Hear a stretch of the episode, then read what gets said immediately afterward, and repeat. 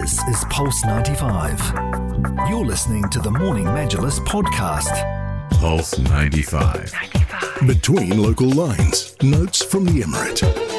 Welcome back onto the program. We've got a very busy time over in the nation's capital, Abu Dhabi. It is the Make It in the Emirates event taking place over there, and it's all about celebrating what the United Arab Emirates has been doing in terms of uh, the projects, and of course, what makes us a very, very important manufacturing hub. In Sharjah, in particular, we've got a dedicated pavilion and a stand uh, of uh, the Foreign Direct Investment Office of Sharjah, which is called Invest in Sharjah. Sharjah.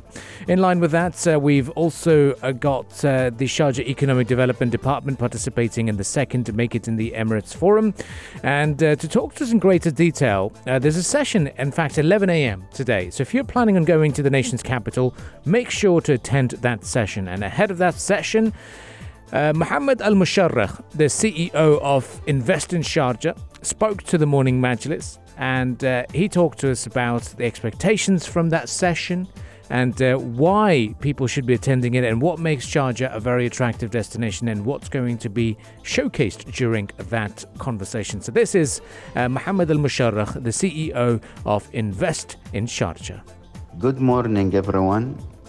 This is Mohammed Al Musharrekh, CEO of Sharjah Foreign Direct Investment Office, Invest in Sharjah. We are participating in Make It in the Emirates forum and exhibition starting yesterday with a stand that exhibits different investment opportunities, especially in the industrial sector in the Emirate of Sharjah. Today, I will be participating at 11 a.m. in one of the sessions that talks about why make it in the Emirates, investors' perspective where I will be shedding light on incentives that the UAE in general is providing to companies that would like to come and start their manufacturing facilities in UAE in general and Sharjah specifically. So I am going to cover topics like next generation FDI initiative, the new visa regimes for investors. This is on a federal level and then on a local level, I am going to discuss some of the incentives that Sharjah government provides to different investors in these sectors and the facilities that we provide in our industrial areas and different free zones that we have in the Emirate of Sharjah. I would also like to take this opportunity to invite everyone to come and visit our stand at ADNOC Business Center today. Absolutely. And this forum will highlight the uh, opportunities for signing strategic partnerships with high level local and international companies that are keen to invest in manufacturing and production in the country. And that, you know, such thing really aims at, at offering the plans and strategies carried out by the Emirati factories and uh, to take advantage of the expansion opportunities that we have here at the level of supply chains and procurement in order to provide those opportunities for the investors inside and outside the country to discuss the possibility of establishing their factories or factories here in the country.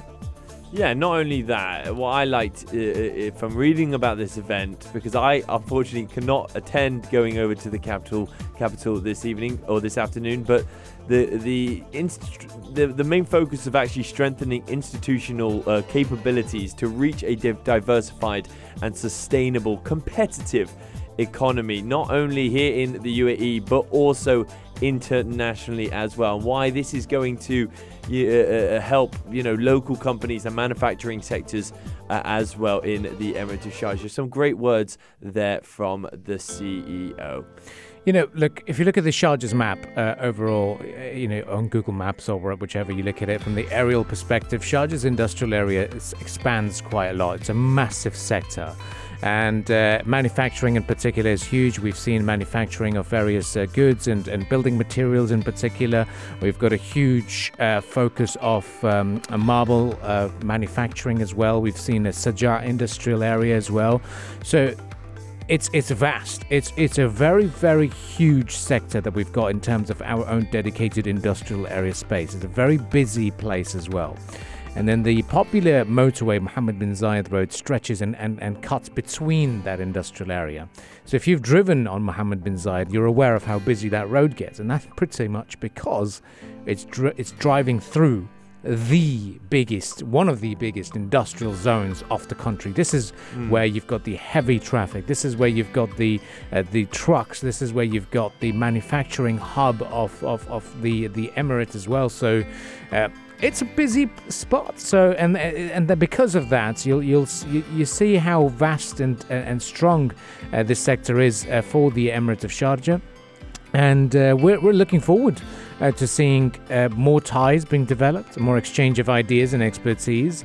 Uh, we've seen the business licenses growth in the in the industrial sector. So uh, we had the uh, the Sharjah Economic Development Department showcasing their stats. They said that during the year 2022, the growth rate of industrial business licenses reached 7.3% with 2,730 industrial licenses issued and renewed in the Emirates during the year 2022. Industrial output, the volume amounted to 2.2 billion dirhams with a growth rate of 4.6%, indicating that we've got, we're out there achieving sustainable economic growth and building a productive economy in accordance with the vision of His Highness Sheikh Dr. Sultan bin Muhammad Al Qasimi, member of the Supreme Council and ruler of Sharjah. This is Pulse 95. Tune in live every weekday from 7 a.m.